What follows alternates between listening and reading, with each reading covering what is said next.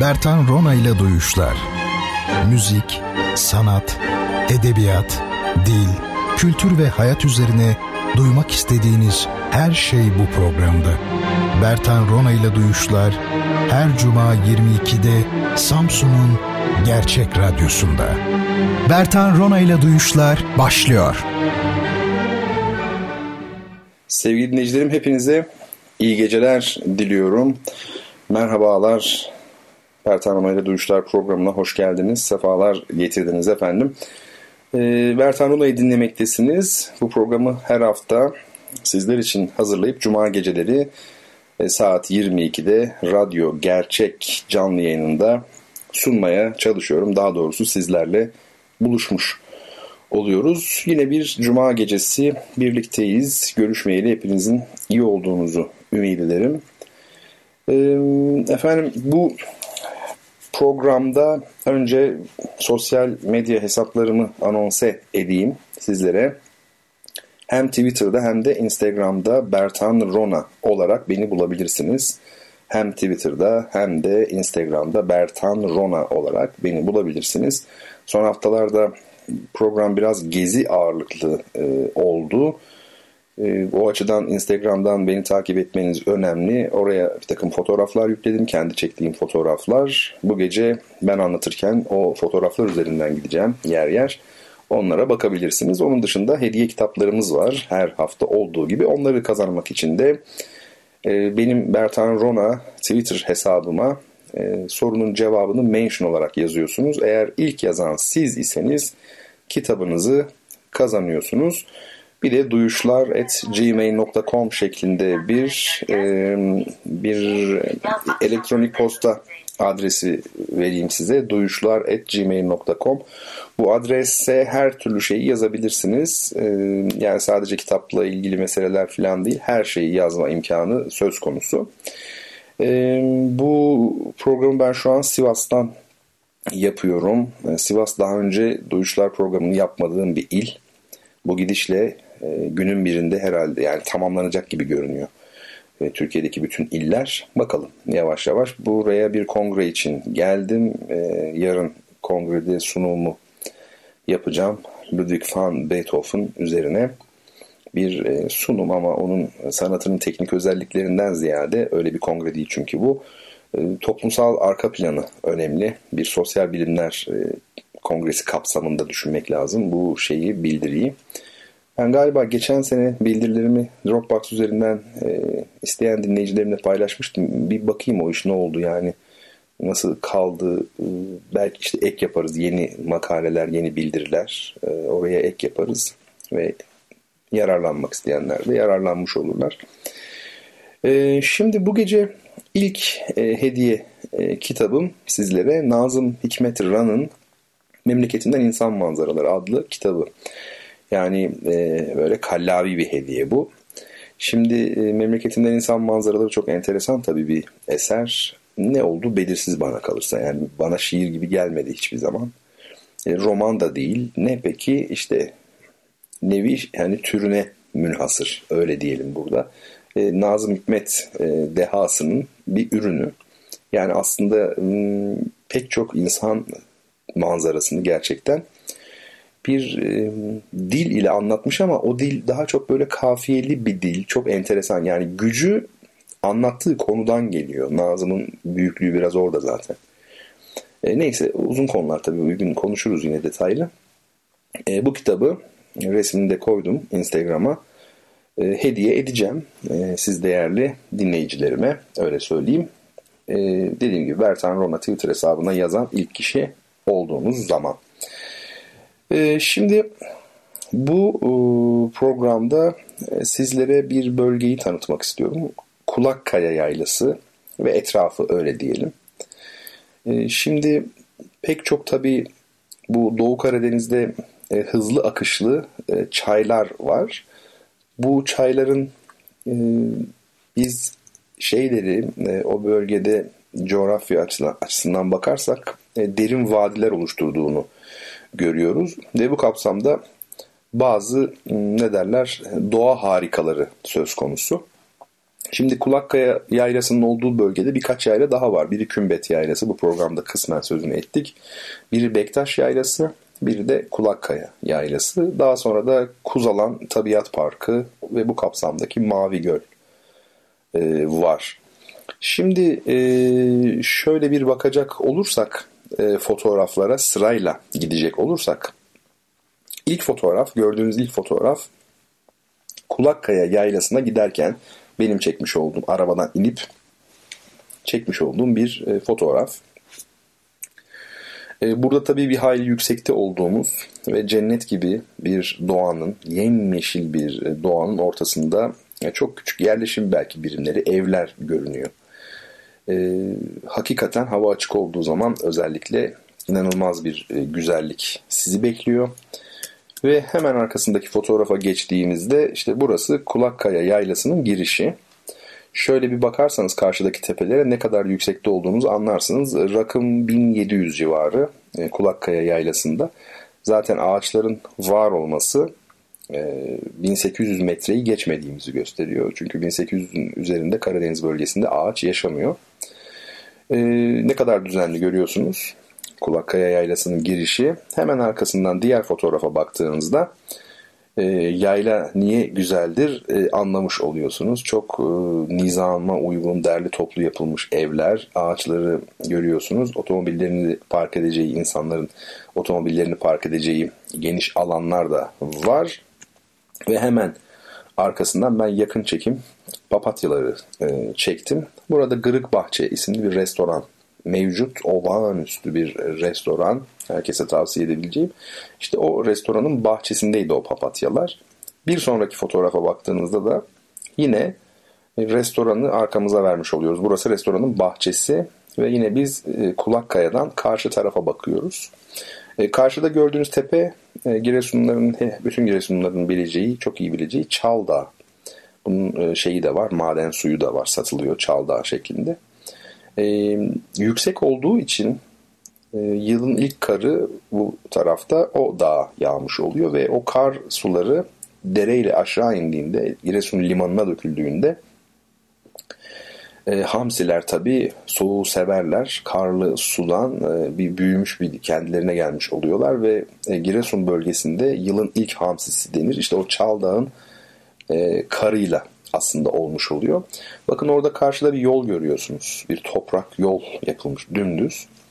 Bu yol 1700-1800 civarı tam tarih bilmiyorum. Bir Fransız kadın mimar tarafından tasarlanmış. Ee, ve Sivas bölgesinden yani benim şu an programı yapmakta olduğum Sivas bölgesinden çıkan değerli işte maden neyse bunlar e, arabalarla o dönem tabii işte öküz arabası belki Kaan'ı e, bu şekilde Giresun limanına getirilmiş ve tabi Osmanlı'dan alınan izinle yapılıyor bunlar. O imtiyazı elde etmişler Osmanlılar, İngiliz ve Fransızlar. Ve tabi gemiyle Fransa'ya işte efendim İngiltere'ye götürülür imiş. O bakımdan Giresun bölgesinde bir ciddi şehir kültürü var. Türkiye'nin ilk tiyatrosunun Giresun'a yapıldığını biliyorum. Yani İstanbul'dan, İzmir'den önce düşünün. Neden? E bu bölgede çok fazla Levanten, işte Fransız falan varmış, İngiliz varmış. E, o bakımdan e, Kulakkaya yaylasının diğer yayla, yaylalara benzememesinin nedeni bu yaylanın şehirli bir yayla olması ve şunu söyleyebilirim kesinlikle bu yayla Kulakkaya yaylası bütün e, Doğu Karadeniz'in tek şehirli yaylası yani şehir kültürü olan çoğu Avrupa'da yaşıyor buradaki ev sahiplerinin e, az bir kısmı köy kökenli %10 gibi %90'ı kesinlikle şehir kökenli. Oysa diğer yaylalarımız böyle değil. Hele işte Ayder gibi ya da Mavi Göl tabi yayla değil ama hani şey Uzun Göl özür dilerim. Bu tip yaylalara baktığımızda e, bu tür bir e, şehirli e, kültür göremiyoruz. Yani o açıdan eşsiz. E, şöyle bir bakacak olursak, devam edecek olursak fotoğraflara e, hemen arkasından biz nereyi görüyoruz? Kulakkaya Yaylası'ndan Kuzalan Tabiat Parkı'na doğru inerken e, bu işte meşhur Aksu çayı. E, bu çayın oluşturduğu olağanüstü güzel manzaralar var. E, onu söyleyeyim. Yani şunu da ekleyeyim tabii bu Gırık Bahçe dediğimiz restoran bir yaz şeyi var. E, bir de kış iki ayrı şekilde çalışıyor. Bildiğim kadarıyla kışın e, farklı hafta içi kapalı oluyor. Sadece hafta sonu açık oluyor. Ve siz e, önceden arıyorsunuz. Ne yemek istediğinizi söylüyorsunuz. Özellikle tabii et yemekleri. Ancak çok lezzetli bir şekilde bunları yapıyorlar size. E, Kulakka Yaylası'nın içi de son derece e, bir Avrupa'yı bir görüntüye sahip. Yani düzenlilik açısından söylüyorum. Yani inanılmaz temiz, düzenli. Kendinizi İsviçre'de zannediyorsunuz.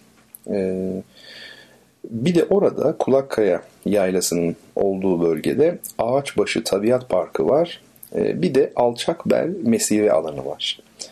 E, buralarda gezebiliyorsunuz. Esas yaylada e, bu şekilde mutlu olabilirsiniz. Sadece yemek yemek meselesi değil çarşısına da gidebilirsin. Çok küçük çok küçük böyle kasaba bile değil. O kadar küçük köy büyüklüğünde ama hatta büyük köyler daha büyüktür.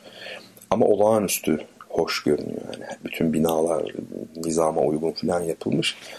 Dediğim gibi orada Ağaçbaşı Tabiat Parkı'nda yürüyüş yapabilirsiniz, piknik yapabilirsiniz ve Alçakbel Mesir alanı orada da yürüme imkanı yine var.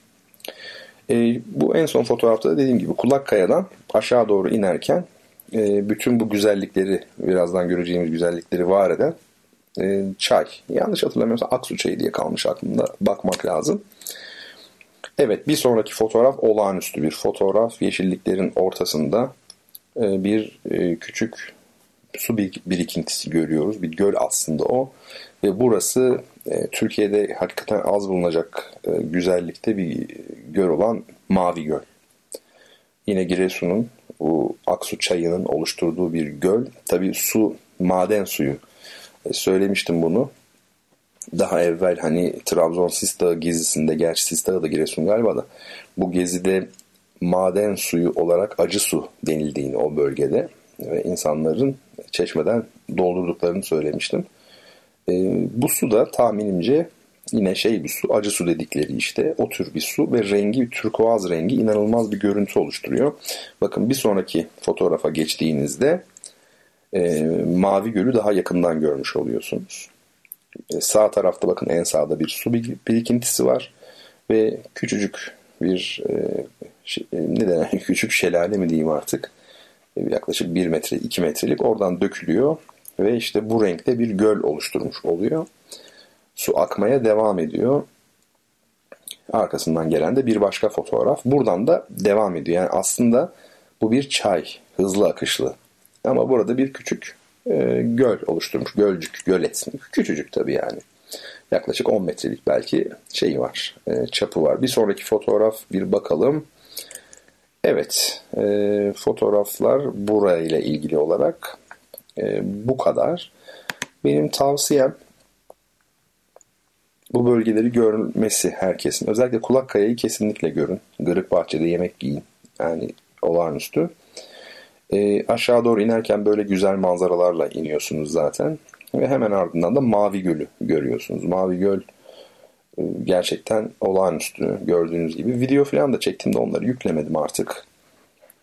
Çok çok hoş. Bir de merdiven düzenlemesini güzel yapmışlar. Yani yolun kenarından böyle ahşap Önce bir korkuluk var, uzunca bir yer. Araba park edeceğiniz yer yok. Park yeri biraz yukarıda yaklaşık bir 100-200 metre. Hafif bir eğim var. Arabayı yukarıya koyup aşağı iniyorsunuz. Ve o bölgeyi güzel yapmışlar yani gerçekten. Hem gölü yukarıdan görme imkanınız var. Mesela bu fotoğrafların çekildiği yer o bölge. Yukarısı. Daha sonra aşağı göle kadar inebiliyorsunuz. Orada insanlar oluyor. Herkese tavsiye ederim. Öyle diyeyim. Evet sevgili dinleyicilerim devam edeceğiz Kulakkaya gezisine. Şimdi bir müzik arası vereceğiz. Kitabımız birinci hediye kitabımız e, bu arada değil bundan sonra e, sizlerin olacak öyle söyleyeyim yani soruyu soracağım. Şimdi müzik arası var. Müzik arasında tabii ne çalacağımı size söyleyeyim. Ünlü İtalyan opera bestecisi Donizetti. Bel canto denilen stilin büyüklerinden. Yani Rossini, Donizetti, Bellini gibi büyükler bunlar. E, Donizetti'nin çok özel eserleri var. Don Pasquale gibi. Efendim Aşk İksiri gibi. Aşk İksiri bir e, bufa yani komik opera. E, şimdi bu Donizetti tabii çok büyük bir besteci. 70'in üzerinde opera bestelemiş. Özellikle 5-6 tanesi çok ciddi anlamda repertuarda kendine yer buluyor. Hala öyle. Yazıldığı günden beri. E, Osmanlı'da tanzimat yani bu yenileşme, reform e, çabaları devam ederken Mehtera'nın e, müzikayı Hümayun'a dönüşüyor biliyorsunuz Mehteran ve ondan modern bir bando ve mümkünse orkestra yani bugünkü aslında Cumhurbaşkanlığı Senfoni Orkestrası'nın eski adıyla Riyaseti Cumhur Filarmoni Orkestrası'nın temelini oluşturacak olan bir orkestra kurulması isteniyor e, o dönemin padişahı tarafından. Ancak Türkiye'de bunu yapabilecek bir orkestra şefi yok yani Batı müziğini hemen hemen hiç bilmeyen ama son derece yetenekli olan genellikle işte az subaylardan bazı subaylardan oluşan bir topluluk söz konusu ve bu topluluktan bir senfonik orkestra çıkarmak. Büyük eserleri yorumlayabilmek. Beethoven falan vesaire. E, bunun için araştırma yapılıyor ve e, Gaetano Donizetti dediğimiz işte bu büyük e, Donizetti, büyük besteci. Onun ağabeyi olan Giuseppe Donizetti'nin e, Türkiye'ye getirilmesine karar veriliyor. Yani o, o kişi de karar kılınıyor. O da sıcak bakıyor. Türkiye'ye geliyor. 26 ya da 28 yıl emin değilim e, Osmanlı'da yaşamış ve paşa olmuş. Donizetti Paşa olarak biz tanıyoruz onu. E, padişahın sana paşalık virdüm. Hani var ya virdüm herhalde öyle demiş yani bilmiyorum ama paşa olmuş adam yani. Ve tabi bu e, süre zarfında yani 26 yıllık süre zarfında Donizetti Paşa e, hem ciddi bir orkestra kuruyor bir taraftan bir taraftan da Mecidiye Marşı gibi işte Hamidiye Marşı gibi Mahmudiye Aziziye Marşı gibi o dönemdeki padişahlara marşlar besteliyor. Önemli bir kişidir. Bizim çok sesli müzik hayatımız açısından çok önemlidir Donizetti Paşa. Türkiye'de çok sesli müziğin tesisi açısından e, anılması gereken isimlerin başında gelmektedir. İstanbul için özellikle. Tabii Macar Tevfik Bey İzmir'de, e, İsmail Kuşçu yani önemli yine isimler var çok sesli müziğin tesisi bakımından. Ama e, Donizetti Paşa tabi payitahtta olması hasebiyle e, bu konuda önem e, taşıyor. Onu söyleyelim. Şimdi Donizetti'nin Aşk İksiri gibi bir operası var demiştik. Aşk İksiri diye bir operası var dedik. komik opera, opera buffa. Orada çok ünlü bir arya vardır. Una furtiva lagrima yani bir gizli gözyaşı. eşsiz bir şey gerçekten arya lirik tabii bir arya. Pavarotti de lirik bir ses, lirik e, tenor ve çok çok güzel yorumluyor hiç şüphesiz. Şimdi e, Pavarotti'den e, Una Furtiva Lagrima, Donizetti'nin Aşk İksiri operasından Una Furtiva Lagrima aryasını dinliyoruz. Müziğin ardından devam edeceğiz efendim.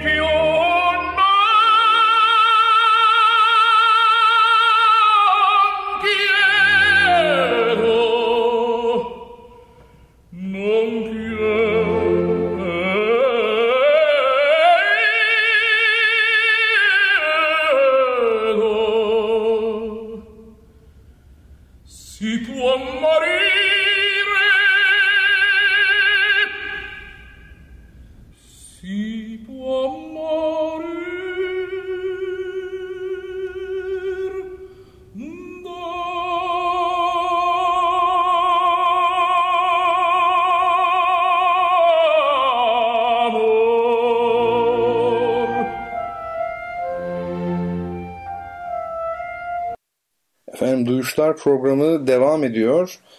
Bu gece bir yaylayı geziyorduk birlikte. Kulakkaya yaylasıydı bu yayla ve hemen e, arkasından Kulakkaya'yı gezdikten sonra yani yola çıkmıştık ve Aksu çayını takip ederek onun oluşturduğu o güzel manzaraları izleyerek ve Mavi Gölü e, bu e, çayın oluşturduğu e, Mavi Gölü görerek e, yolculuğumuza devam etmiştik.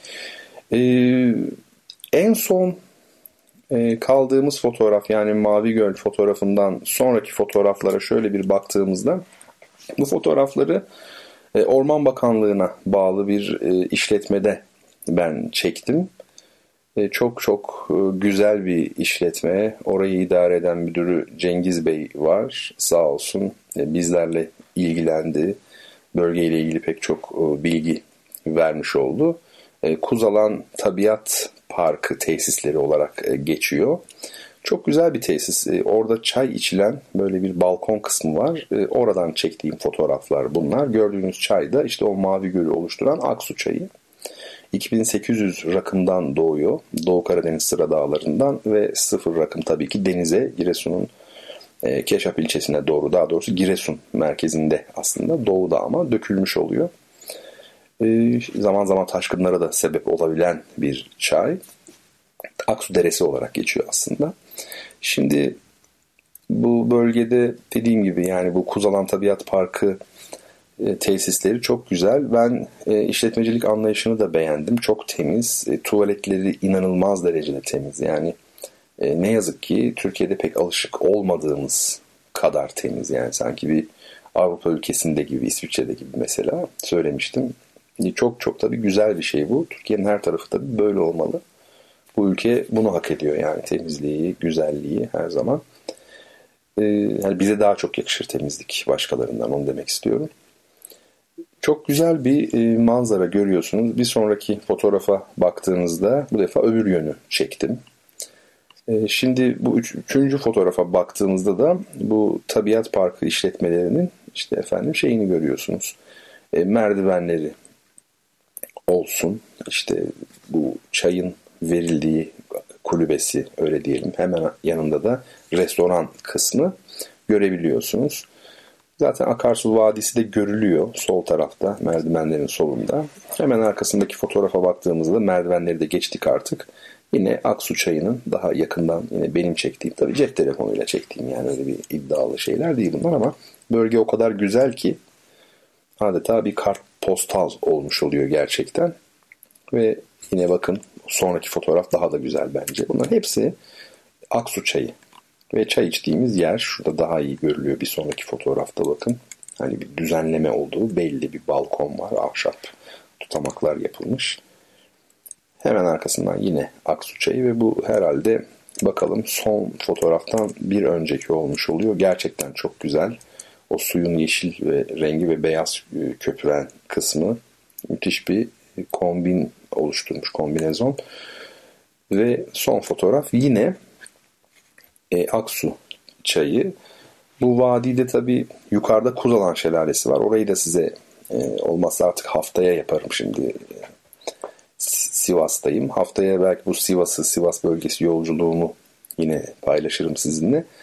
Ama şunu söyleyeyim, o Kuzalan e, Tabiat Parkı'nı da sizin için fotoğraflamak istiyorum.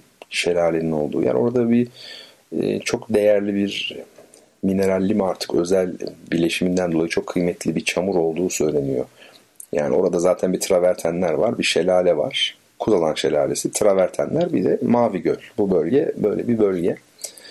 E, ve e, travertenlerin işte içinde çamur var. Bunun cilde çok iyi geldiği söyleniyor ama e, benim tahminimce yasak olması lazım. Yani oradan öyle çamur falan çıkarmak çıkarılmamalı.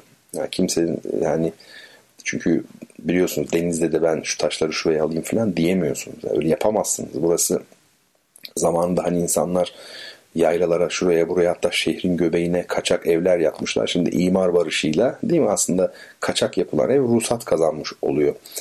E, ama burası yol geçen hanı değil yani burası bizim ülkemiz. Öyle hiç kimse kafasına göre e, ben buradan bu çamuru çıkarayım. Bu denizin altında bu toprak. Ya bizim ülkemiz ne yazık ki 300-400 yıldan beri böyle sahipsiz.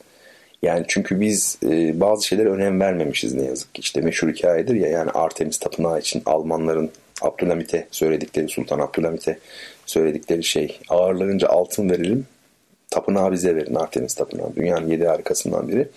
Ve o zaman padişahın e, cevabı hep söylenir, konuşulur. Tabi ne derece doğru tarihçiler bilir ama yani taş mı kalmadı benim diyor Memalike Osmaniye'de diyor. Alın sizin olsun diyor. Şimdi baktığınızda tabii onun şeyleri Artemis Tapınağı'nı bir pagan sembolü olarak görüyor muhtemelen sultan. Tabii o kendi dini inancı gereği böyle söylüyor ama tarihi eserlerin şüphesiz çok büyük önemi var.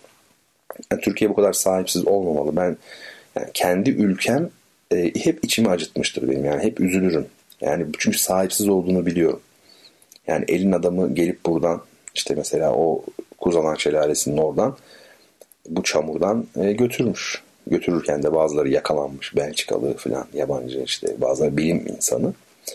E, şimdi bu kadar yol geçen hanı değil ya bu ülke. Yani bir tek çakıl taşımız bizim kıymetli. Halkın, Türk halkının malı.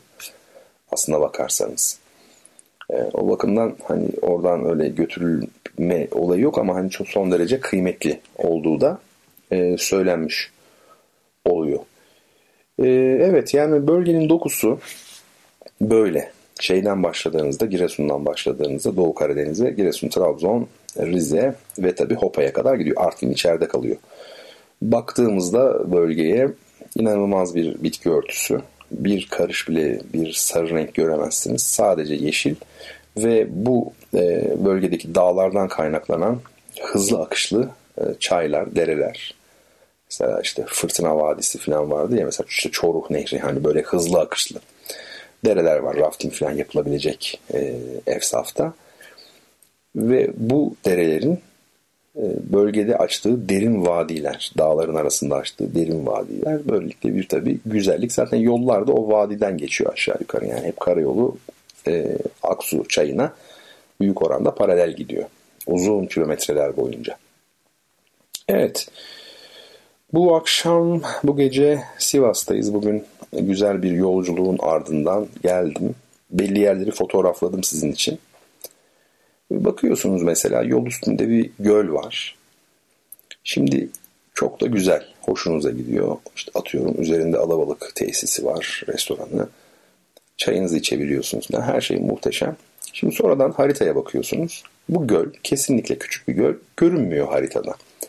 Dolayısıyla biz Türkiye haritasına baktığımızda yani Van Gölü, işte Tuz Gölü, Beyşehir Gölü falan gibi böyle e, büyük gölleri görüyoruz ya bu başka göl olmadığı anlamına gelmiyor. Yani o ölçekteki haritada görünmüyor göl. Ama dediğim gibi Türkiye'nin her tarafında bilgisayarda büyütün mesela haritayı küçük küçük göller e, var e, ve bu belki de gördüğümüz kadar hoş tabiat harikaları var, vadiler var, neler var neler o bakımdan keşfetmek lazım Türkiye'yi önyargısız bir şekilde güzelce. Bu ülkenin insanıyla kavga etmeden barışık bir şekilde keşfetmek gerekiyor. Sivas'a gelirken ben yolda tabii pek çok yerden geçtim. Yaklaşık 300 kilometrelik bir yolum oldu. Bu yolculuk boyunca yine çok güzel yerler gördüm. Bir kısmını bildiğim, bir kısmını ilk defa fark ettiğim. Buraları da fotoğraflamaya çalıştım. Dönüşte de yine aynı yerden geçeceğim için yine fotoğraf çekeceğim. Dolayısıyla bunları da e, sizlerle paylaşmaya çalışacağım. E, bilir misiniz Cahit Külebi'nin bir şiiri vardır. Sivas'la ilgili. Sivas yollarında daha doğrusu. Sivas'la değil de onun bir şeyini çok severim ben. İki dizesi var. Hiç unutamadım hayatım boyunca. Aklımda yani ilk bölümden beri, ilk duyduğumdan beri. Ee, şöyle diyor Cahit Külebi. Sivas'a giderken bir vadi var derin. Ben hep gece geçtim oradan. Bir su gibi dibinden ekinlerin. Bu tabi olağanüstü bir şiir. Burada ne varmış? Sivas'a giderken derin bir vadi varmış ve şair o vadiden hep gece geçmiş. Tıpkı bir e, suyun ekinlerin dibinden geçmesi gibi. Eğer Bozkır'ı biliyorsanız, Anadolu'yu az çok tanıyorsanız e, ekinlerin dibinden gitmesi bir suyun ne demektir bilirsiniz. Burada tabii o e, suyun sessiz bir şekilde akmasıyla burada bireyin yani şairin kendisinin yalnızlığı arasında bir e, benzerlik kurulmuş. Hakikaten de ne diyor? Sivas'a giderken bir vadi var derin. Ben hep gece geçtim oradan. Bir su gibi dibinden ekinlerin. Gece, karanlık yani inanılmazdır. Şimdi size bir şiir okuyacağım. Bu şiir Cahit Külebi'nin çok meşhur bir şiiri Sivas yollarında diye. Bakın ne diyor. Sivas yollarında geceleri katar katar kanılar gider. Tekerleri meşeden. Ağız dil vermeyen köylüler odun mu tuz mu hasta mı götürürler. Ağır ağır kanılar gider Sivas yollarında geceleri. Ne yıldızlar kaynaşır gökyüzünde, ne sevdayla dolup taşar gönüller, bir rüzgar eser ki bıçak gibi el ayak şişer. Sivas yollarında geceleri ağır ağır kanılar gider. Kamyonlar gelir geçer, kamyonlar gider, toz duman içinde, şavkı vurur yollara, arabalar dağılır, şoförler söver. Sivas yollarında geceleri katar katar kanlar gider. Çok çok güzel bir e, şiir. Çok sade. Cahit Külebi'nin dili öyledir zaten. Muhteşem bir e, açıkçası şiirle karşınızdayız. Şimdi e, karşı karşıyayız özür dilerim. Şimdi ilk e, sorumu sorayım. Bu sorunun cevabı Memleketimden İnsan Manzaraları kitabı Nazım Hikmet'in. ilk yazan yani Bertan Rona Twitter adresine mention olarak ilk yazan e, dinleyicime bu kitabı göndereceğim. Sorum şöyle. Ünlü Rus romancısı Maxim Gorki'nin Çocukluğum ile başlayan ve Benim Üniversitelerim ile son bulan üç kitaplık otobiyografik roman dizisinin ikinci kitabının adı nedir? Yani Gorki'nin çocukluğum, birinci kitabı çocukluğum olan, üçüncü kitabı da benim üniversitelerim olan bir dizisi var. Otobiyografik bir roman dizisi bu. Bunun dizinin ikinci e, kitabının adını e, soruyorum. Ve tabii bir müzik arasına gideceğiz. Geçenlerde bir öğrencim, çok sevgili Ebrar Uğur, çok sevdiğim e, hem öğrencim hem arkadaşım tabii. Ebrar'la bir yazıştık. Böyle bir yazışmamız oldu. WhatsApp'tan bazen yazar. Hocam ne yapıyorsunuz, nasılsınız diye. Ve benimle o günlerde kendisini heyecanlandıran ne varsa paylaşır. E, Tolga Bedir'in bir e, That's Why isimli yani Çünkü isimli bir e, parçasını paylaştı. O çok çok çok e, sevmiş hocam. Olağanüstü bir müzik e, dedi. Hakikaten güzel kompozisyon. Çok güzel çalışma. Ben dedim ki e, bu hafta Tolga Bedir'in That's Why adlı güzel bestesini Caz tabii ki e, sizlerle paylaşayım. İkinci müziğimiz That's Why Tolga Bedir'den. E, kitap hediyeli e, soru için cevabı Bertan Rona Twitter adresine yazıyorsunuz efendim mention olarak ve e, yazan kişiye de kitabını hediye ediyoruz ilk yazana. Şimdi müziğimizi dinleyelim. Ee, sonra sizi güzel e, yerlere götüreyim tekrar.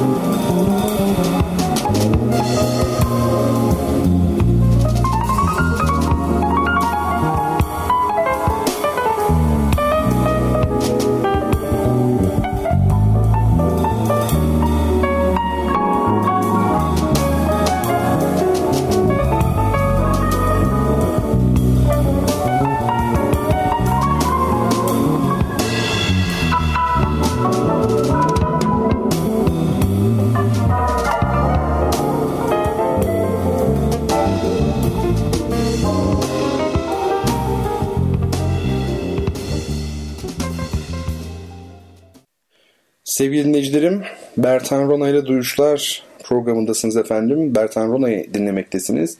Müzik, sanat, edebiyat, dil, kültür, felsefe e, gibi konuları genellikle ele alan e, programımız her hafta Cuma geceleri yayınlanıyor. Saat 22'de Radyo Gerçek canlı yayınında.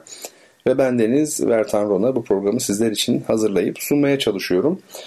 Ee, az önce müzik arasından önce bir kitap e, hediyesi vermek üzere sizlere bir soru sordum. Soru ünlü Rus romancısı Maxim Gorki'nin Çocukluğum ile başlayan ve benim üniversitelerim ile son bulan 3 kitaplık otobiyografik roman dizisinin ikinci kitabının adı nedir şeklindeydi. Ve tabii e, doğru cevap ekmeğimi kazanırken bu cevabı ilk veren dinleyicim Ömer Faruk Bey olduğu. Burada yazanı söylüyorum. Evet yani e, ekmeğimi kazanırken e, Ömer Faruk Bey'den ricam ya Twitter üzerinden yine direkt mesajla doğrudan mesajla ya da bertan e, şey duyuşlar at gmail.com adresine mail göndererek e, adını soyadını telefon numarasını ve adresini bildirmesi ki e, kitabını hemen e, ben olabilirse bu gece göndermeye çalışacağım. Çok değerli dinleyicilerimden, programımızın müdavimlerinden Mesture Hanım, Mesture Akkoyun şöyle demiş, bilmem aynı cümle içinde kullanılabilir mi? Sizin paylaştığınız güzelliklerle bizim Ücra Köyün akarsuyu ama yine de çok sevdiğimden paylaşmak istedim demiş. E, ne demek? Van Erciş Söğütlü köyü diye eklemiş ve güzel de bir küçük video koymuş. E, derenin akışını izleyebiliyoruz burada. Memleketimizin her tarafı ayrı bir güzel. Açık konuşmak gerekirse yani sadece Doğu Karadeniz değil. Tabii Doğu Karadeniz yani çok yeşil olması dolayısıyla özel bir takım güzelliklere sahip ama yani neresi kötü ki Akdeniz mi güzel değil?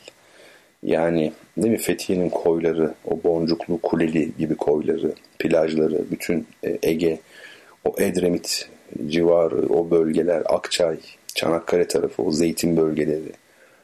Efendime söyleyeyim e, Doğu Anadolu tabii yani Van bölgesi oraların da yani yüksekliği, havasının, suyunun temiz olması, e, eti, sütü, tabii tereyağı yani eşsiz yerler var Doğu Anadolu'da. Ben e, gayet iyi biliyorum bölgeyi. Çoğu yerini yani öyle söyleyeyim. İnanılmaz güzel yerler var. O bakımdan e, hiçbiri e, kıyaslanmaz. Yani sağ el sol elle nasıl yarışmazsa biri diğerine üstün değilse Aksu çayı da deresi de öyle. İşte sizin paylaştığınız daha küçük belki ama o dere de öyle. Her taraf çok çok çok güzel. Tadını çıkarın. Köy çok özel. Ben köy gibi bir yerde yaşıyorum neredeyse. Yani evimin 100 metre gerisi köy zaten. E, bazen yürüyüş yapıyorum 100 metre ileride bir bakıyorum şehirde değil gibiyim yani tamamen ormanlık bir alandayım. Bu muhteşem bir şey yani modern hayat denilen şey İstanbul'da Ankara'da falan yaşamak bu e, sadece soygun yani sizin paranızı almak dertleri. Nesi modern yani bana söyler misiniz? Deprem olacak hazırlık yapılmamış. E, yer yok kaçacak. E, efendim su e, inanılmaz derecede kirli. Evden su içme imkanı yok. Viyana'da var mesela. Bir zamanlar Diyarbakır'da vardı. Evden içiliyordu. Şimdi bilmiyorum. Efendime söyleyeyim yani ulaşım inanılmaz derecede pahalı. İstanbul'da 3-4 vesayet yapıyorsunuz bir yere giderken. E bir de dönüşü var bunun. Yani hiçbir şey yapmasınız. 50 lira 60 lira sadece yola verirsiniz. E bütün e, köprüler paralı. Efendime söyleyeyim elektrik, su, doğalgaz her şey rezalet. Zamanınız bereketsiz. Efendim saatleriniz yolda geçiyor. Stres, tehlike yani güvenli değil. E ne uğruna oluyor bunlar? Yani niye mesela ben niye İstanbul'da yaşayayım? Bana söyler misiniz? Ben elimden gelse bir köy evi almaya çalışıyorum. Arıyorum zaten. Yani doğrudan adresim köy olsun istiyorum ama bakalım. Tabii şöyle de bir durum var. Yani e, günümüzde e, bakın şimdi mesela ben Sivas'tan radyo programı yapıyorum. Öyle değil mi? Yani veya bu program olmasa ne yaparım mesela? İşte bir YouTube kanalı açıp ki var kanalım aktif değil yani kullanabilirim. Yarın öbür gün düşünüyorum zaten önümüzdeki e, haftalarda, aylarda. E, bütün e, dünyaya yayın yapabiliyorsunuz. Kitap bastırmak için yayıncılarla sadece internet üzerinden bile tanışmanız yeterli oluyor. Ha, öyle bir dönem ki bunun avantajlarını kullanalım. Ben Orhan Veli değilim ki 70 yıl önce yaşamış olayım da mecburen İstanbul'da yaşıyor olayım. O bakımdan büyük şehirde niye yaşayayım yani? Ha, İzmir başka. İzmir hayatımın geçtiği yer. İzmir'in çok tatlı, hoş yerleri var. Belki düşünürüm o ayrı ama küçük yer istiyorum yani hakikaten. Sevgili Özgün, Özgün Coşkuner, e, Afyon Kocatepe Üniversitesi Devlet Konservatuarı öğretim görevlisi. Çok değerli bir meslektaşım, çok değerli bir arkadaşım, kardeşim. Bir kere kendisine demiştim, Özgün dünya bir tarafa sen bir tarafa demiştim. Ben onu e, abartarak söylemedim. Ben onu gerçekten hissederek söyledim. Aynı şekilde hissediyorum ve buradan bir daha söylüyorum. Özgüncüm seni çok seviyorum. Bütün dünya bir tarafa sen bir tarafa. Çünkü çok düzgün bir adam. Yani ha, çok yetenekleri var. O başka. Ama yani yetenek yeter mi bir insanın sevilmesi için? Benim açımdan yetmez. Çok yetenekli insanlar gördüm yani. Özgün'ün piyanistliği, çok iyi kulağı, pek çok özelliği ama, ama çok düzgün insan. O bakımdan kendisine özel bir şeyim var. Sevgim var. Bunu hep söylüyorum. Ee, geçen hatta telefonlaştık ve kendisi inanılmaz bir doktora tezi hazırlıyor şu aralar. Bu doktora tezi Mithat Fenmen üzerine. Mithat Fenmen Türk e, piyano ekolünün çok önemli bir ismi. E, Türk piyano eğitimi geleneğinin bir numarasıdır. Yani İdilbiret onun ilk öğrencilerinden belki uluslararası çaptaki Fazıl Say da son öğrencisi. Siz düşünün yani aradakileri düşünün. Bu kadar büyük bir insan ama biliyorsunuz tabii Mithat Fenmen rahmetli üzerine doğru düzgün ben bir yüksek lisans tezi biliyorum. O da yine çok sevgili arkadaşım Gökmen Özmenteş'in hazırladığı Akdeniz Üniversitesi Devlet Konservatuvarı'ndan. Başka pek bir şey bilmiyorum açıkçası. Ama özgün doktora tezi olarak Mithat Fenmen e, gibi bir konu seçti. Pek çok açıdan tabii ele alıyor.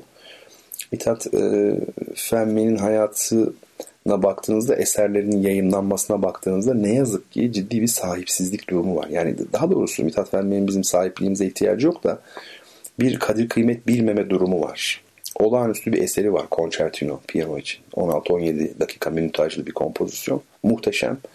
E, bunun doğru düzgün kaydı yok. E, kompozitörün el kitabı diye bir şey yazmış. Broşür, bir risale yani kitapçık basılmamış. Basılmış olan kitaplarının yeni baskıları yok. Bulmak e, imkansız neredeyse.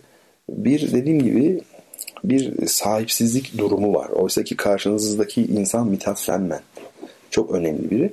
Biz e, bu tür sanat büyüklerine kendi alanımızda, müzik alanında e, e, ne diyeyim e, anmak, onları e, sürekli gündeme getirmek ve bu kadir kıymet bilmeme durumunu, bu nankörlüğü bence, e, bu aptallığı e, kırmak istiyoruz yani.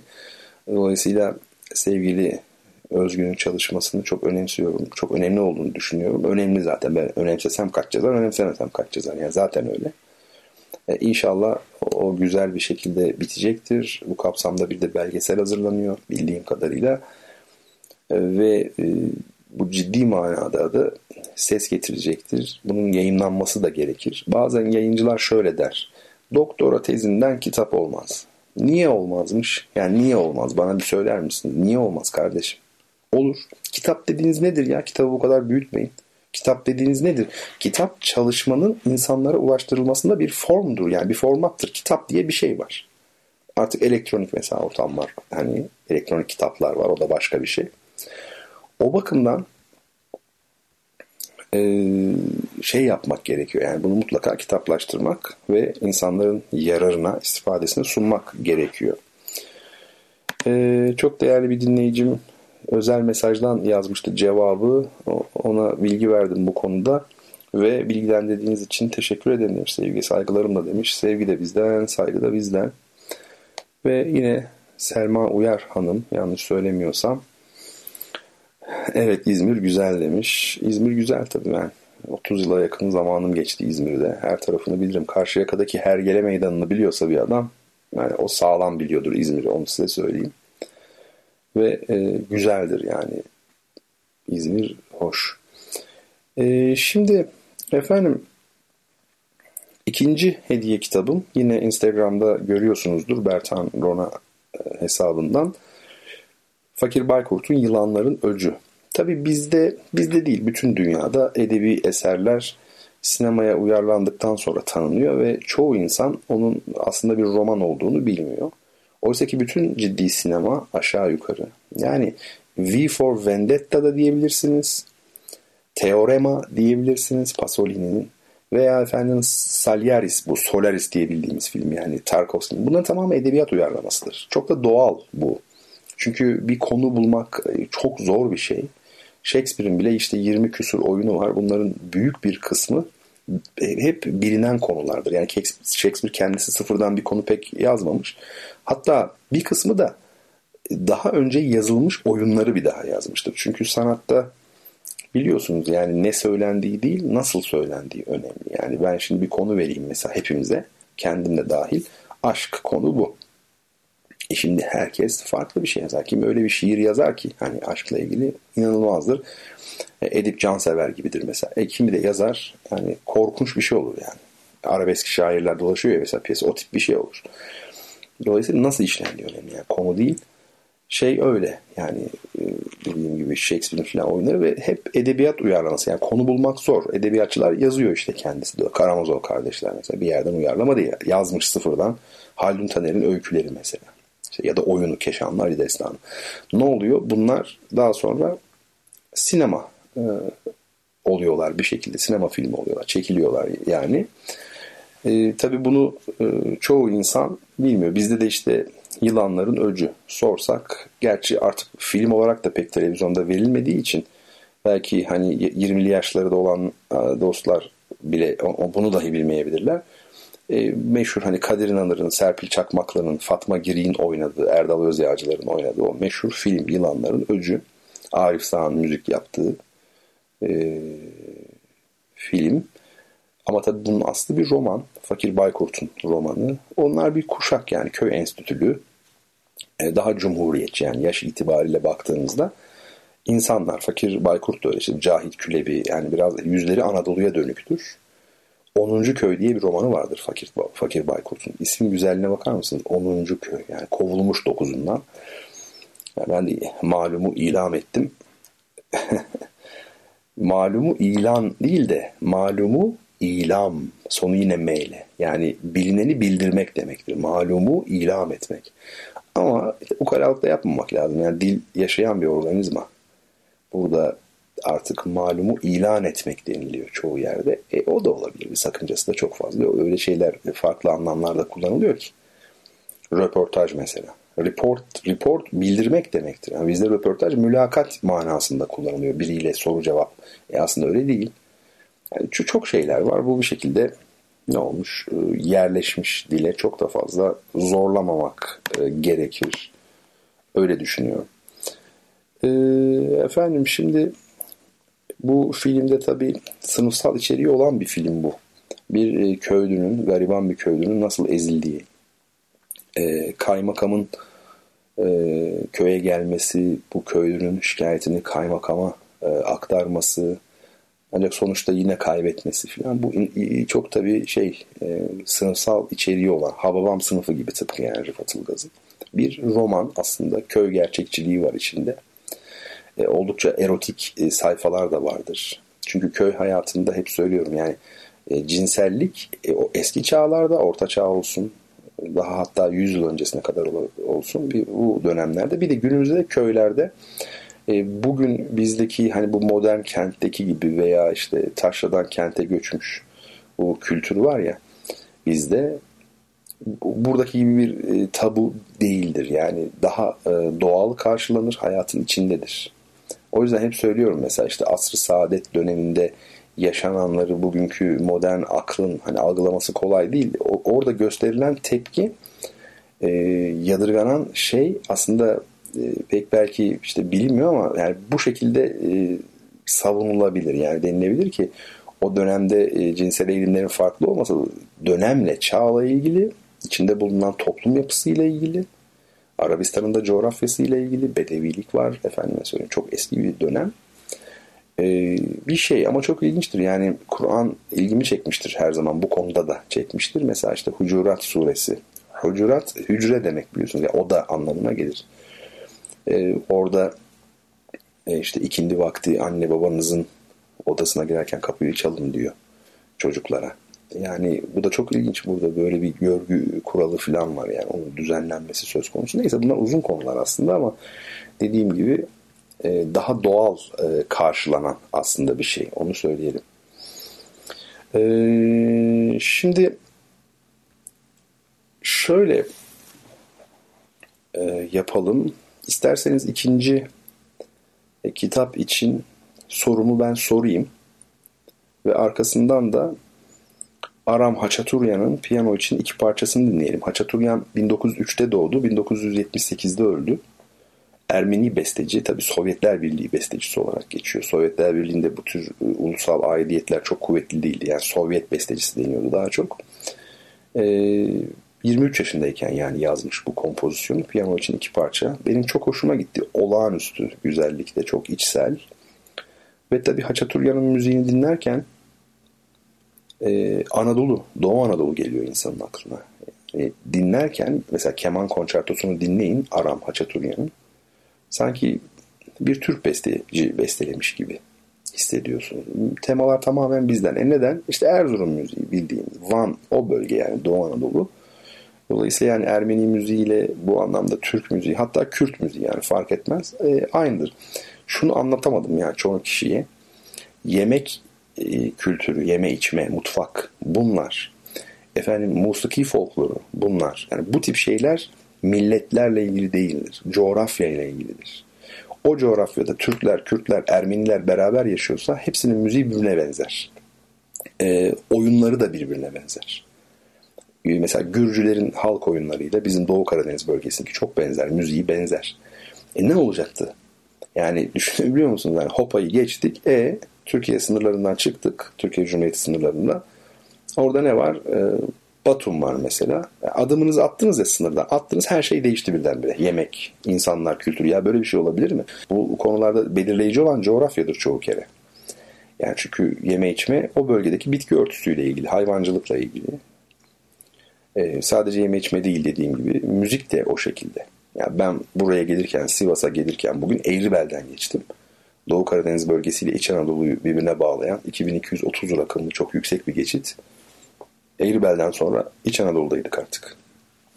Yani bambaşka bir e, kültürdeydim ben. Eğribel'den hemen sonra. E niye öyle? E işte Karadeniz dağlarını Eğribel'de aşıyorsun çünkü tamamen İç Anadolu'ya Bozkır kültürüne gidiyorsun. Ha Şebin Karahisar var. Giresun ilçesi yine Karadeniz'de görünüyor şey olarak haritada ama e, değil tabii. Şey yani bildiğimiz İç Anadolu. O bakımdan coğrafya çok aşırı derecede belirleyici. Bu gibi durumlarda saçmalamanın bir anlamı yok yani. Ben her zaman söylüyorum. Yunanlılar ve Ermeniler kadar bizim e, bir yani benzediğimiz bir topluluk yok. Hatta en çok emin olun yani iddia ediyorum size mesela bir Yunanistan'da yaşayın 3 yıl, bir 3 yıl Almanya'da yaşayın ben göreyim sizi mesela. Yunanistan kesinlikle çok daha kendinizi rahat hissettiğiniz bir yer olacaktır. İnsanı bize benzer, erkekler bıyıklı çoğu. Ondan sonra türküleri aynı bizim müziğimiz gibi, yemekleri aynı. E, değil mi yani? E, şey de öyle, Ermenistan da öyle. Benzemez mi yani? Onların halayları falan var. Bir bakın YouTube'dan. Dolayısıyla orada yani kavga etmenin, saçmalamanın bir anlamı yok. Zaten ben hiçbir halkla yani arasında bir sıkıntı olduğunu zannetmiyorum. Devletler tabii biraz e, belki sürüklüyor bu süreci. Çünkü devletler tabii ister istemez belli çıkarlar için hareket ediyor. Etmek zorunda. Doğası bu, yapısı bu. E şimdi mesela iki siyasi lider restleşse, sertleşse ne oluyor? Millet de iki millet sanki düşmanmış gibi. Halbuki öyle bir şey yok. E, herkes gelip geçer ama yani insanlar kalır, topluluklar kalır. Bunu unutmamak e, gerekiyor. Bu kanaatteyim. Şimdi efendim çok sevgili bir dinleyicim keşke her gece dinleyebilsem sizi demiş. Bir de üzülmüş. yani ben kendime katlanamıyorum. Siz bana nasıl katlanacaksınız? Değil mi yani ben kendime katlanamıyorum. Yani her gece ben anlatsam ama öldürürüm adamı konuşarak. Bayılırsınız yani. O yüzden bence böyle iyi yani. Cuma geceleri işte 22'de beraberiz. Bütün bölümleri var duyuşların internette. Onu takip edebilirsiniz. SoundCloud'da herhalde 100 bölüm olmuştu e, hatırlıyorum. En son yüzü geçti. Orada şey yapabilirsiniz. E, eski bölümleri dinleyebilirsiniz. Susuzluğunuzu böyle giderebilirsiniz. Öyle söyleyeyim yani. Evet efendim. Peki. Şimdi şöyle bir şey yapalım. Ee, Ömer Faruk Bey kitap için teşekkür etmiş. Ee, sağ olsun göndermiş adını, soyadını, telefon numarasını ve adresini.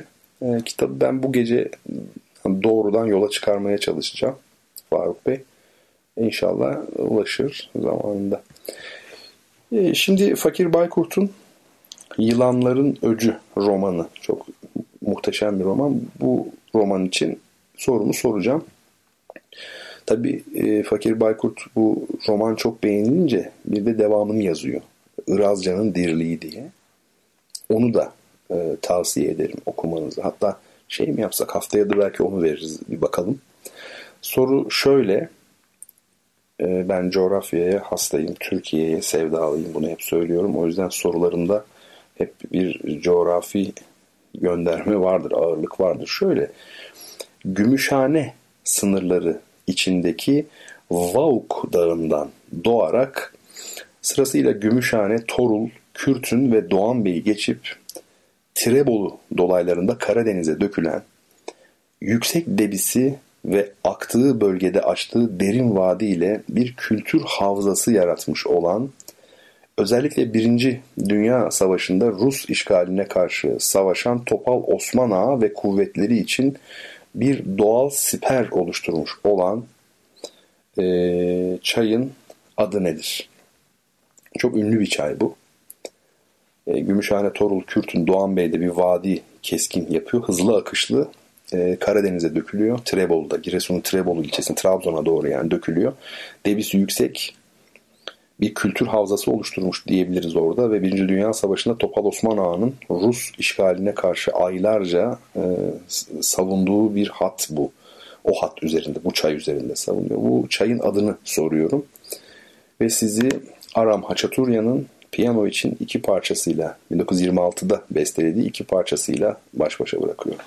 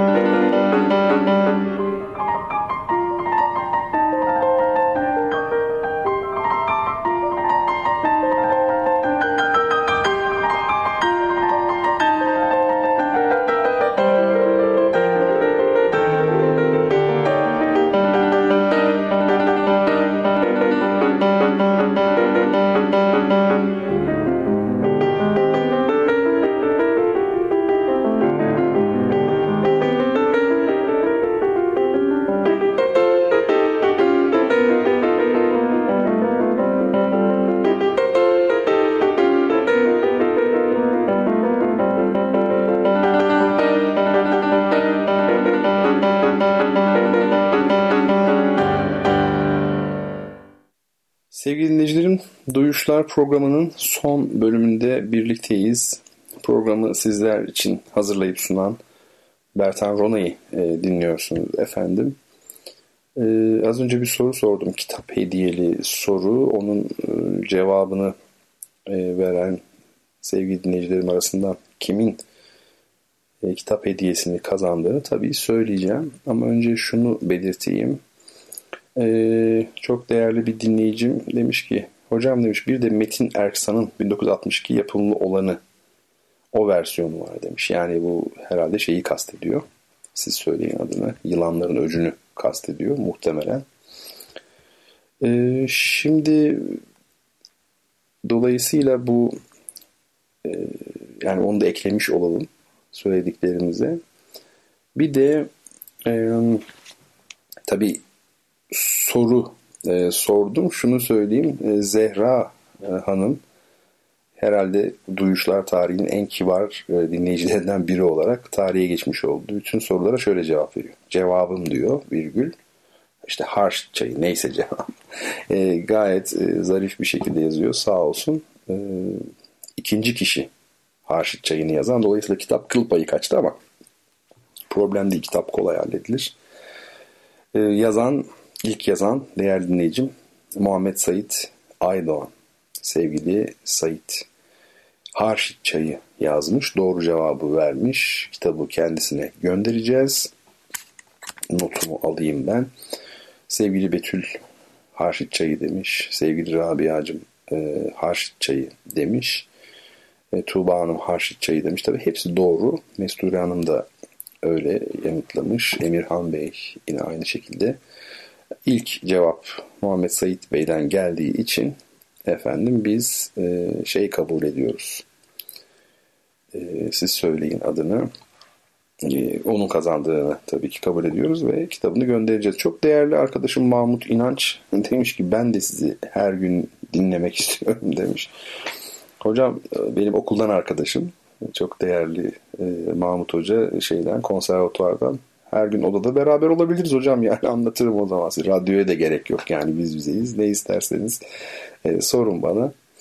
Bir de güzel espri yapmış. O aramızda tabii onu o yüzden söylemiyorum ama hakikaten on numara bir espri. Şimdi doğru cevap harşit çayı. Harşit çayı önemli bir e, çay. Gümüşhane'den geçtiyseniz yani Erzurum, Trabzon eski bu İpek yolu hattı Oradan hani önemli bir hattır Trabzon Erzurum hattı. Zigana ve Kop geçitlerinden geçer. İşte orada Harşit çayını görürsünüz. Topal Osman Ağa Giresunlu ee, biri. Şimdi sokakta sorsak mesela Çerkez etemi bile hemen hemen herkes bilir. Ama Topal Osman Ağa deyince bilinmez yani. Halbuki e, bilinmesi çok aslında acayip bir durum. E, kendisi bir zengin e, ağanın diyelim çocuğu ve bedelli askerlik için bedeli ödenmiş ve buna rağmen askere gitmiş. Birinci Dünya Savaşı'nda, Balkan Savaşı'nda. Düşünebiliyor musunuz? Bedel ödendiği halde gidiyor. Ve Birinci Dünya Savaşı'nda Harşit bölgesinde e, Rusları durdurup daha sonra Batum'a kadar kovalıyorlar ayların sonunda. E, Türkiye'de düşman işgaline uğramamış tek bir il vardır. Orası da Giresun'dur. E, sebeplerinden biri de budur. Topal Osman Ağa ve etrafındaki adamları pek çok kişi atlarla ve tüfeklerle tabii o dönemde. E daha sonra bu büyük taarruzda anlatılır ne kadar yararlı oldukları. E, morali bozuk olan ordunun yanına uzaktan geceleyin davul zurna ve kemençe sesi eşliğinde horon teperek geldikleri anlatılır. Yani savaşa geliniyor. Düşünebiliyor musunuz?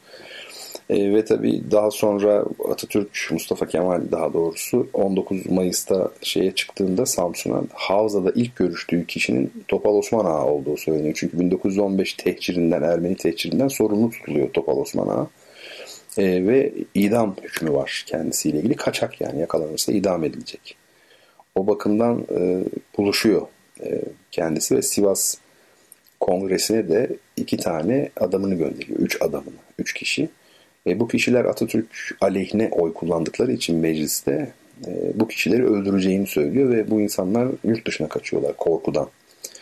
Mustafa Supi ve yoldaşlarının biliyorsunuz 15 kişi Türkiye Komünist Partisi'ni kuranlar onların e, Karadeniz'de e, öldürülmeleri hadisesi var. Yahya Kahya adlı Trabzonlu biri öldürüyor hepsini 15 kişiyi gece açık denizde.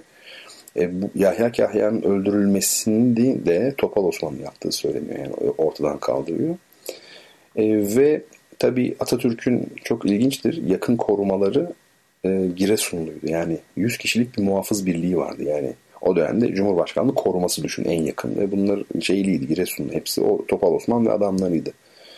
Ancak Cumhuriyet kurulduktan hemen sonra ya da hemen önce yani tam o dönemde e, Ali Şükrü Paşa Trabzon mebusu e, Mustafa Kemal ile mecliste bir tartışması oluyor. Ve bu tartışma büyüyor, hakaretleşmelere varıyor. E, bildiğim kadarıyla yani ben okuduğum ve bana anlatılan ve silah çekiyor Ali Şükrü Paşa ve Mustafa Kemal'e çok ağır e, hakaretlerde bulunarak sen hani dua et e, anafartalar kahramanısın yoksa senin e, cesedini daha tabi ağır ifadeler ben söylemiyorum hani yere sermiştim diyor tabancayla. E, bu olay üzerine bir gün sonra yani bu olaydan bir gün sonra Ali Şükrü Paşa ortadan e, kayboluyor. Ve işte oralar biraz karanlık anlaşılıyor ki Topal Osman öldürdü şeyi Ali Şükrü Paşa'yı yanlış söylemiyorumdur inşallah ismini. Ve ardından e, Topal Osman'la işte efendim hakkında yakalama kararı çıkıyor ve Mustafa Kemal'in işte hani vatan evladı da olsa Topal Osman da olsa cezasını çekmelidir dediği söyleniyor. Burada tabii artık siyaseten bir terk etme, bir satma mı var? E, yoksa e, gerçekten bu şekilde mi düşünülerek söylenmiş bir şey ben bunu bilmiyorum. E, yani tartışılıyor bu tarihçiler arasında öyle söyleyeyim ve burada Topal Osman'la e, şey birlikleri arasında kolluk kuvvetleri arasında bir çatışma çıkıyor. Bayağı saatlerce sürüyor sabaha kadar ve Topal Osman e, yaralı ele geçiriliyor ancak o yaralı olduğu yerde başına e, kurşunla ateş edilerek öldürülüyor ve başı koparılıyor. Ve defnediliyor. Ancak bu noktada bir takım şeyler var, istekler var. E, bu istekler arasında e, Topal Osman'ın mezarından çıkartılarak Türkiye Büyük Millet Meclisi'nin önünde ayağından asılması. Çünkü şey başı yok adamın. Zaten gömülmüş de. E, bazı kaynaklarda 1-2 gün sonra mezarından çıkarıldığı söyleniyor. Bazı kaynaklarda 2-3 ay sonra deniliyor. Ve o şekilde asılıyor. E, tabii burada ben şöyle şeylere de denk geldim araştırma yaparken. Aslında İngiliz ve Fransız devletlerinin isteği üzerine yani Osmanlı niye idam cezası vermişti? Çünkü Ermeni tehcirinden sorumlu tutuluyor bu adam. Yani onu asacaksınız diyorlardı. E, Cumhuriyet kurulsa bile bu isteğin değişmediği ve Fransızlarla İngilizlerin e, genç Türkiye Cumhuriyeti'ne e, Topal Osmanlı asmaları ya da teşhir etmeleriyle ilgili sürekli olarak baskı yaptığı ya da telkinde bulunduğu söyleniyor. Dolayısıyla Topal Osman da işte belki de ibreti alem için artık karanlık yani buralar bilinmiyor. E, asılıyor ters bir şekilde. Bu 100 kişiden oluşan e, Giresunlu Muhafız Birliği Atatürk tarafından dağıtılıyor. Daha sonra Atatürk'ün bir Giresun ziyareti var. Ancak Atatürk'ün gelmek istemediğini okudum ben. Yani korktuğunu, beni orada öldürürler dediğini. Çünkü Topal Osman'ın başına gelenler biliniyor. Ancak bir şekilde gelmiş ve Topal Osman'ın oğlu galiba orada. Onun başını okşamış ve zaten e, bundan evvel yani ilk e, asıldığında Topal Osman indirildikten sonra asıldığı yerden Mustafa Kemal'in onunla ilgili olarak işte yani bu vatan evladını götürün Giresun'da kaleye defnedin. Güzel bir anıt mezar yapın dediği tavsiyede bulunduğu söyleniyor. Bugün o kalenin orada gerçekten de var Topal Osman'ın şeyi mezarı. Tabi başı yok. Çünkü o nerede bilen yok zaten o şekilde defnediliyor ve bu Giresun ziyaretinde de yıllar sonra Mustafa Kemal burada niye bayrak yok diyor. Oraya da bir büyük bayrak dikiliyor şu an hakikaten. E, Giresun'un merkezi ve en güzel böyle yeri o kaleden her tarafı Trabzon yolunda e, öbür normal Giresun tarafında görebiliyorsunuz. E, böyle şeyler şimdi bakıyorsunuz mesela bugün pek çok insan var. Yok vatanseverlikten bahsediyor. Şu bu belli bölgeler var ya mesela Giresun'a yakın yerler var. Mesela çok biz milliyetçiyiz, çok vatansever. Şimdi vatanseverlik e, ihale almak değildir. E, insan sömürmekle de değildir. Yani vatanseverlik dediğin şey nerede ortaya çıkar? E, savaş durumunda ortaya çıkar. Kimin ne kadar vatansever olduğu. Ve genellikle e, savaşlardaki kahramanlar da köylülerdir. Yani elindeki tırpanı, küreyi kazmayı bırakıp cepheye koşan insanlardır. Dürüst adamlar yani emeğiyle yaşayan insanlar. E, o açıdan baktığınızda gerçek vatanseverlik ile ilgili bu anlattığım şeyleri bir düşünün derim. Piyasada ciddi tarih kitabı ne var bilmiyorum. Topal Osman Ağa'yı anlatan.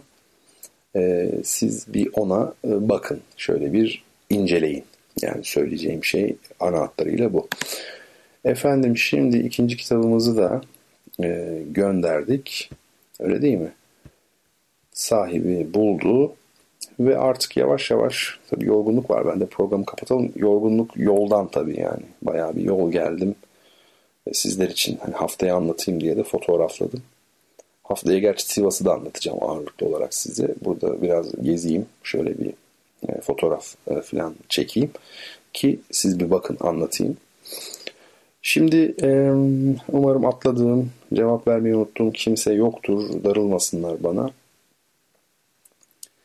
E, bir müzikle veda edeceğim sizlere. Rossini'nin, ünlü İtalyan besteci Rossini'nin Sevil Berberi isimli ünlü buffası. Yani buffa nedir? Opera buffa, komik opera demek. İtalyan komik operalarına opera buffa deniyor. Opera seria ciddi. Series var ya İngilizce.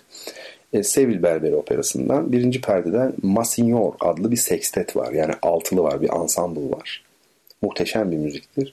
Maria Callas versiyonunu buldum. Yani Maria Callas'ın söylediği bir yorumu buldum. E, çok çok tabii güzel ama kayıt kalitesi çok düşük olduğu için e, size onu dinletmeyi tercih etmedim. Çok daha temiz bir kayıt ama burada söyleyenler de çok büyük e, opera şarkıcıları. Öyle söyleyelim. E, ensemble ne demek? Operada tek kişi söylediği zaman hani bir şarkı arya deniyor buna. Çok basitleştirerek anlatıyorum. Ee, bu böyle koro söyleyebilir. Bir de dört kişi söyler, üç kişi söyler. Mesela bunlara da ensemble diyoruz. Yani duo mesela, düet, ikili demek. Terset, üçlü. E, kuartet, dörtlü. Efendim, quintet, beşli. Sextet, altılı. Burada bir altılı var. Muhteşem, muhteşem gerçekten. E, Rossini çok ilginç bir bestecidir. Ona İtalyan Mozart'ı demişler zamanında. Çok hızlı müzik yazdığı için, çok doğal, çok güzel bir müzik yazdığı için belki Mozart'la kıyaslanmış. E, erken emekli olmuş biridir. Çok opera bestelemiş. Çok üstün tabii yani besteci olarak çok üstün. E, erken emekli oluyor ve diyor ki ben diyor artık diyor opera bestelemeyeceğim çünkü bu kazandığım para bana yeter. Şimdi ben bu parayla sadece gezmek, yemek yemek. Çok inanılmaz obur bir adam. Çok böyle e, damağına düşkün. Midesine düşkün. E, ve bu tip çalışmalar yapayım diyor. O yüzden de diyor artık e, şey yapayım yani. Genç kızlarla gezeyim, tozayım yani. Mutlu olayım kısacası. Emekli olmuş. Hatta 37 yaşında, 39 yaşında mı ne? Göbekli bir adam. Çok büyük bir besteci. Çok ince bir tabii kültüre sahip. Janti bir tip e, göbekli böyle makarna pizza hastası ve kendisi yemek tariflerinden oluşan bir kitap yayınlıyor. Şeyden sonra emekli olduktan sonra. Bu o, kitapta epey bir şey var. İçinde bistecca alla Rossini. Rossini usulü biftek var. Bugün İtalya'da yapılır hala. Bu da var yani içinde. E, inanılmaz bir şey. Kitabını da güzelce e, yayınlıyor. O kadar çok seviyormuş ki yemek yemeyi. Şöyle bir hikaye anlatılır. Bir opera yazmak için parayı almış, yemiş önceden. Ancak operayı yetiştirememiş. Operanın uvertürü eksik. Bu meşhur Mozart'ın Don Giovanni'sinde olduğu gibi. Onda da benzer bir hikaye var. Mozart 8 saatte zar zor bitirmiş. Karısı sayesinde. Karısı olmasa Mozart 35 yaşında bile gelemezdi. Ölürdü. 30'unda ölürdü. Ben hep söylüyorum. E, kadın e, tabii aile ekonomisine katkıda bulunmak için Constanze, Mozart'ın eşinin ismi, e, örgü öğrenmiş. Ve Mozart son gece bu Don Giovanni operasının uvertürünü bestelerken yerde. Mozart e, biliyorsun çok küçükken beste yapmaya başlamış. 4 yaşında falan. Şimdi o yıllarda alışkanlık e, geldiği için, devam ettiği için yerde yaparmış besteyi. Şimdi küçükken hani yaparız ya hepimiz yapmışızdır. Yere defter koyup da oraya hani ödevi falan orada yapmak. Mozart da 30 yaşında adam 35 yaşında besteleri böyle yapıyormuş. E, gece artık bitirmesi lazım. Hapse atacaklar çünkü Mozart'ı. İşte karısı Mozart uy- uyuya kaldıkça, daldıkça e, elindeki şişle hani örgü örüyor ya para kazanmak için. O şişle Mozart'ı uyarırmış böyle, uyandırırmış böyle anlatılır. Rossini de yine böylesi bir durumda işte hapse atılmış. Demişler ki yani bu herif dağınık bu yazmaz biz bunu hapse atalım. Hakları var. O, yani hukuken o hakları var. E, hapse atmışlar Rossini'yi. E, Rossini tabi hapiste demiş ki yani ben yazmayacağım demiş. Bestelemeyeceğim demiş. Madem beni hapse attınız demiş. Sonsuza kadar tutamazsınız demiş beni hapiste. Çıkarmak zorunda kalacaksınız. Yani avukatımla görüşeceğim. Yazmıyorum. Bakmışlar olacak gibi değil. Ne yapalım ne edelim. Neyse birisi Rossini'yi tanıyan biri demiş ki bunlara siz demiş aç bırakmakla tehdit edin demiş. Hani makarna vermeyeceğiz sana. Eğer beslenemezsen makarna vermeyeceğiz. Bunu söylemişler. Rossini tabi çıldırmış. Yapamazsınız böyle bir şeyi bu işte işkenceye girer falan filan. Valla demişler onu bunu bilmeyiz. Biz e, uvertürümüzü istiyoruz. Yani operamızın giriş müziğini istiyoruz. Yazacaksın. E, demişler dur biz sana makarna vermeyelim de ciddiğimiz değimiz anlarsın diye ve vermiyorlar makarna. En son şöyle bir anlaşma yapıyorlar. Rossini diyor ki işte atıyorum tamamen. İşte her sayfayı yazdığında bana ne kadar makarna vereceksiniz diyorlar ki bir tel spagetti veririz. Çok az diyor. Ama diyorlar sen çok hızlı yazıyorsun sana İtalyan Mozart'ı diyorlar. Yani sen çok hızlı yazan bir bestecisin o yüzden hani bizce bu adil bir anlaşma falan. Ve garibim o kadar hızlı yazmış ki böyle bir sayfa yazdıkça delik varmış bir tane. Delikten delikten makarnayı, spagettiyi gönderiyorlarmış. Bunu bilmem buraları dinliyor mudur, e, beni duyuyor mudur? Tuğrul Göğüş hocamız vardı İzmir'den çok eskiden. Ee, İzmir Dere Senfoni Orkestrası kemancılarından aynı zamanda o dönemde İzmir'de ilk defa böyle Macintosh kullanan bu nota yazımı falan yapan ve Tuğrul Hoca daha sonra Çukurova'ya gitti. Konsertmeister oldu. Çukurova Devlet Senfoni'de. Oradan da emekli oldu. Şu an Adana'da mı yaşıyor? Tabii bilmiyorum. Döndü mü İzmir'e? Duyuyorsa çok çok hürmetlerimi, sevgilerimi de iletiyorum. O anlatmıştı bize. Yani böyle gencecik müzik öğrencileriyken şeyi hiç unutamıyorum. O delikten makarnayı biz her sayfa başına tak bir spagetti tel gönderiliyor. Adam da bir oturuşta dört tabak yiyen biri yani. Herhalde koskocaman bir müzik yazmış olması lazım ki e, karnı doysun. Neyse. İşin esprisi bir tarafa işte böyle bir e, müzik dinleyeceğiz. Şöyle bir bakalım atladığımız dostlar olmasın, kimse olmasın. Evet, e, harçlık çayı cevabını da aldık efendim. Ve o zaman programımızı bu gecelik sonlandırabiliriz. E, Sivas'tan hepinize iyi geceler diliyorum. Her şeyin e, gönlünüzce olmasını e, isterim bu kötü dünyada hepimizin yani.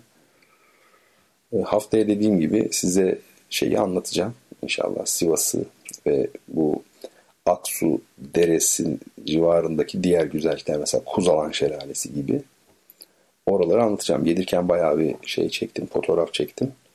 Yine o tür bir programla birlikte oluruz. Yani kongrelerde işte hep çekeceğim fotoğraf ve size anlatacağım.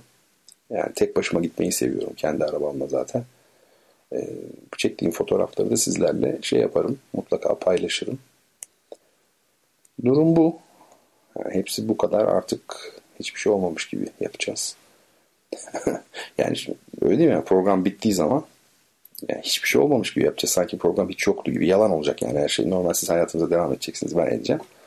Ondan sonra Cuma günü Cuma gecesi daha doğrusu 18 Ekim'de birlikte olacağız saat 22'de Radyo Gerçek canlı yayınında.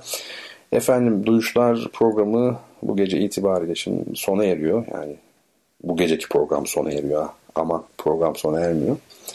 E, müzikten, sanattan, edebiyattan, felsefeden, dilden, kültürden, hayattan bahsettiğimiz, gezilerden söz ettiğimiz bir program bu program. Dediğim gibi her hafta Cuma geceleri saat 22'de sizlerle buluşuyoruz. Efendim bendeniz Bertan Rona programı sizler için hazırlayıp sunuyorum. Ve haftaya Cuma gecesi 22'de sizlerle birlikte olabilmeyi ümit ediyorum. İyi geceler efendim.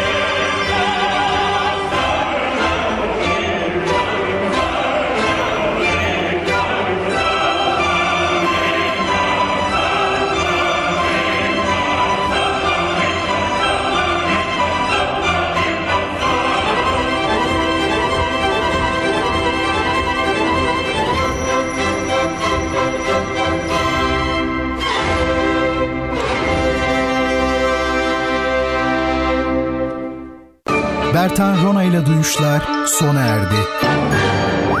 Bu program hakkındaki düşüncelerinizi dinleyen et radyogercek.com adresine mail atarak bize ulaştırabilirsiniz.